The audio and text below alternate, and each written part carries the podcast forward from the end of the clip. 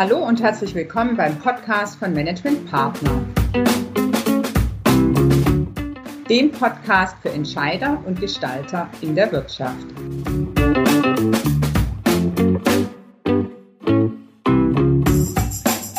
Dies ist der zweite Teil unserer Podcast-Reihe über fünf zentrale Prinzipien der Unternehmensentwicklung wir arbeiten dabei heraus, auf welche Prinzipien es ankommt, damit Transformation gelingt. Was heißt Unternehmensentwicklung? Wir beziehen uns in dieser Reihe auf einen ganz konkreten Fall, einen Transformationsprozess bei der Schwabe-Gruppe, die Managementpartner jetzt seit vier Jahren unterstützt. Die Schwabe-Gruppe ist ein internationaler Unternehmensverbund der Pharma- und Gesundheitsindustrie und hat eine sehr lange Tradition, ist über 150 Jahre alt Schwabe entwickelt, produziert und vertreibt Produkte mit pflanzlichem Ursprung. Heute sprechen wir über das zweite von fünf Prinzipien. Transformation braucht Lebendigkeit. Und zwar spreche ich mit Helen Frei. Sie ist Senior Beraterin bei MP und Alexander Vogel, geschäftsführender Gesellschafter bei MP. Herzlich willkommen, ihr beiden. Hallo, vielen Dank für die Einladung, Ute. Hallo. Hallo. Ja, wir hören zu Beginn wieder, muss ich sagen, ein Zitat von Olaf Schwabe. Er ist geschäftsführender Gesellschafter der Schwabe-Gruppe und er hat im Rahmen eines Dialogforums mit Entscheidern aus der Wirtschaft Folgendes gesagt möchte ich die erste Frage an Herrn Schwabe richten. Wenn Sie jetzt nochmal, ähm, naja, Revue passieren lassen, die, die Veränderungen und Transformationen und Vorgänge der letzten Jahre. Was ist denn aus Ihrer Sicht ein, ein besonderer und vielleicht auch entscheidender Meilenstein, also im Sinne eines Tipping Points? Ah, ähm, ähm vielen Dank. Ähm, wenn ich da so überlege und ähm, was wir, was für mich so ein Moment war, der ähm, ja äh, genau das widerspiegelt, ähm, was wir versuchen wollten zu erreichen, war das, als wir in dem besagten Führungskräfteforum mit 100 ähm, Führungskräften in Deutschland ähm, am Ende die Schlussrunde gemacht haben. Ähm, da kam nämlich von einem der Teilnehmer ähm, der, der, die, die, der O-Ton ähm, oder das, was er gespürt hatte an, und was mit ihm geschehen ist, eine Workshop, dass er gesagt hat, ich bin heute Morgen ähm, als DHU-Mitarbeiter in diesen Workshop ähm, gekommen und ich gehe als Schwabianer nach Hause. und ähm, das war für mich so ein, wo ich sagte, ja, genau das wollten wir erreichen. Das, ähm, und ähm, wo diese, dieses Silo, ähm, diese Riesensilos, die wir hatten, wirklich aufgebrochen werden konnten. Ja. Ja, das klingt jetzt nach einem Gänsehautmoment, Helen. Ja, Gänsehautmoment, Lebendigkeit. Um das geht's, ähm, diese Gänsehautmomente zu erzeugen. Und äh, bei der Schwabe-Gruppe gab es Gänsehaut immer dann, wenn man wirklich gespürt hat, man ist eine, eine Gruppe, man gehört zusammen. Äh, die Schwabe-Gruppe äh, besteht aus sehr starken Ländergesellschaften, die für sich stark sind. Und deswegen die Frage zentral, was verbindet uns eigentlich und brauchen wir denn einen gemeinsamen Veränderungsprozess? Ja, das brauchen wir, denn es gibt eine Gruppenstrategie und es gibt einen Anspruch an der Unternehmensentwicklung seitens Kultur, dass allen Gesellschaften etwas angeht. Mhm. Wie kam es denn zu dem Moment, auf den sich der Herr Schwabe bezogen hat? Alex. Ja, also Gänsehaut geht nicht über Nacht. Ähm, ich glaube, das, da braucht es ja. zum Beispiel ähm, ein gutes Abwägen. Jetzt in dem Fall war das ein gutes Abwägen zwischen, ich nehme die Führungskräfte und Mitarbeiter frühzeitig mit und gleichzeitig, ähm, ich fühle mich sicher, inhaltlich sicher und klar genug, ähm, äh, damit ich auch entsprechend den Schritt in eine größere Gruppe machen kann. In dem Fall dieser, dieser Moment, den ähm, Herr Schwabe beschrieben hat, da ging es ja um die Top 100 Führungskräfte in der Gruppe. Ähm, also die zwei Dinge müssen zusammenkommen und dafür braucht es auch ein Stück äh, reife Zeit, damit das dann gelingt. Das macht, sollte man nicht am zweiten Tag eines Transformationsprozesses machen. Ja, okay. Wie, wie blickst du auf diese reife Themen, Helen? Wie blicke ich auf diese Themen?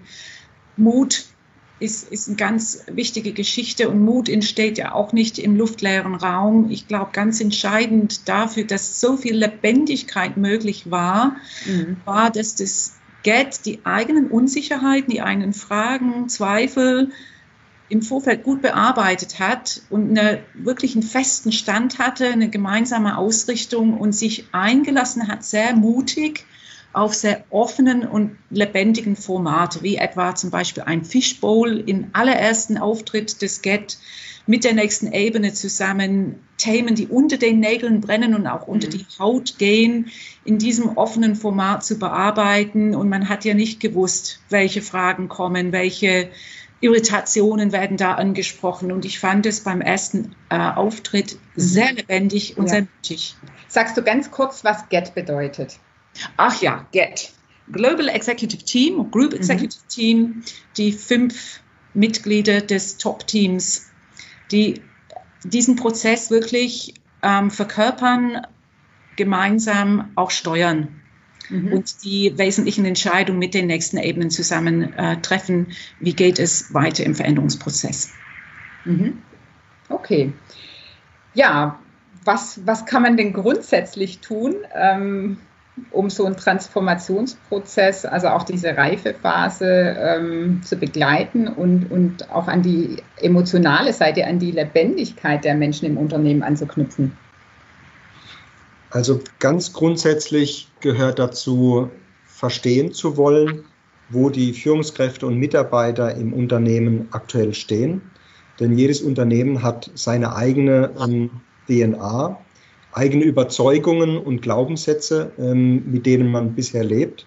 Mhm. Und die echt verstehen zu wollen. Also nicht nur zur Kenntnis zu nehmen, ähm, bestimmte Informationen äh, und Daten und Fakten, sondern tatsächlich verstehen wollen, wo stehen die Menschen, ähm, auch selbst emotional und in ihrer Haltung. Das ist eine ganz wichtige Voraussetzung. Mhm, okay, Helen, wie blickst du da drauf?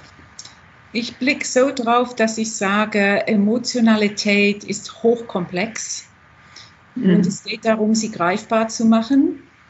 Es geht darum, dass man im Umgang mit Emotionalität eine gemeinsame Sprache entwickelt und wir unterstützen beispielsweise darin, dass wir ganz einfache, schlichte Modelle einführen, wie etwa ein Modell, das eine stufenweise von dem Senden einer Botschaft über das Aufnehmen der anderen Seite, des mhm. Stehen, des Einverstandensein bis hin zum Handeln, dass wir schauen, wo stehen wir eigentlich gerade in diesem Prozess anhand von ganz klaren Prozessschritten und was ist als nächstes zu tun, damit diese Emotionalität, wie gesagt, greifbar und in einer logischen Folge ähm, verstanden werden kann mit mhm. den Konsequenzen, die sich daraus ergeben. Okay, wie, wie kannst du das Modell gerade kurz erläutern? Ja, das Modell sagt zunächst, ich sende eine äh, Botschaft. Die wird verstanden. Wird sie verstanden, ja oder nein? Dann ist die nächste Frage, ist der Mensch einverstanden mit der Botschaft? Mhm. Führt diese Botschaft dann zu einer entsprechenden Überzeugung aus dem Verstehen heraus. Mhm. Aus dieser Überzeugung heraus ist der nächste Schritt ins Handeln. Und da muss ich hin. Und wenn ich merke, die Botschaft ist an der ersten Stelle gar nicht richtig verstanden worden, dann muss ich da nochmal ansetzen. Mhm. Aber feststelle, die ist zwar verstanden worden und in der Tiefe verstanden, aber einverstanden bin ich nicht, dann muss ich mit dem Widerspruch arbeiten. Wenn ich einverstanden, aber nicht überzeugt bin, dann muss ich an diese Stelle, was braucht es denn? Es ist vielleicht nicht die Sinnhaftigkeit nicht da. Also ich muss an der richtigen Stelle dann ansetzen und etwas tun. Mhm. Ja, okay. Das klingt einleuchtend. Alex, ähm, wie, wie, wie guckst, äh, also insgesamt äh, sind ja in, in, so einem Beratungsprojekt viele beteiligt. Äh, wie, wie geht man mit eigener Emotion als Berater um? Also der eigenen Emotion sollte man sich als Berater bewusst sein und nicht nur auf das den Klienten schauen und das, was dort stattfindet. Ähm, wenn, ich, ähm, wenn ich ärgerlich oder ungeduldig ähm, äh, in die gemeinsame Projektarbeit gehe, ähm, dann wird auch das er Ergebnis eher mäßig sein.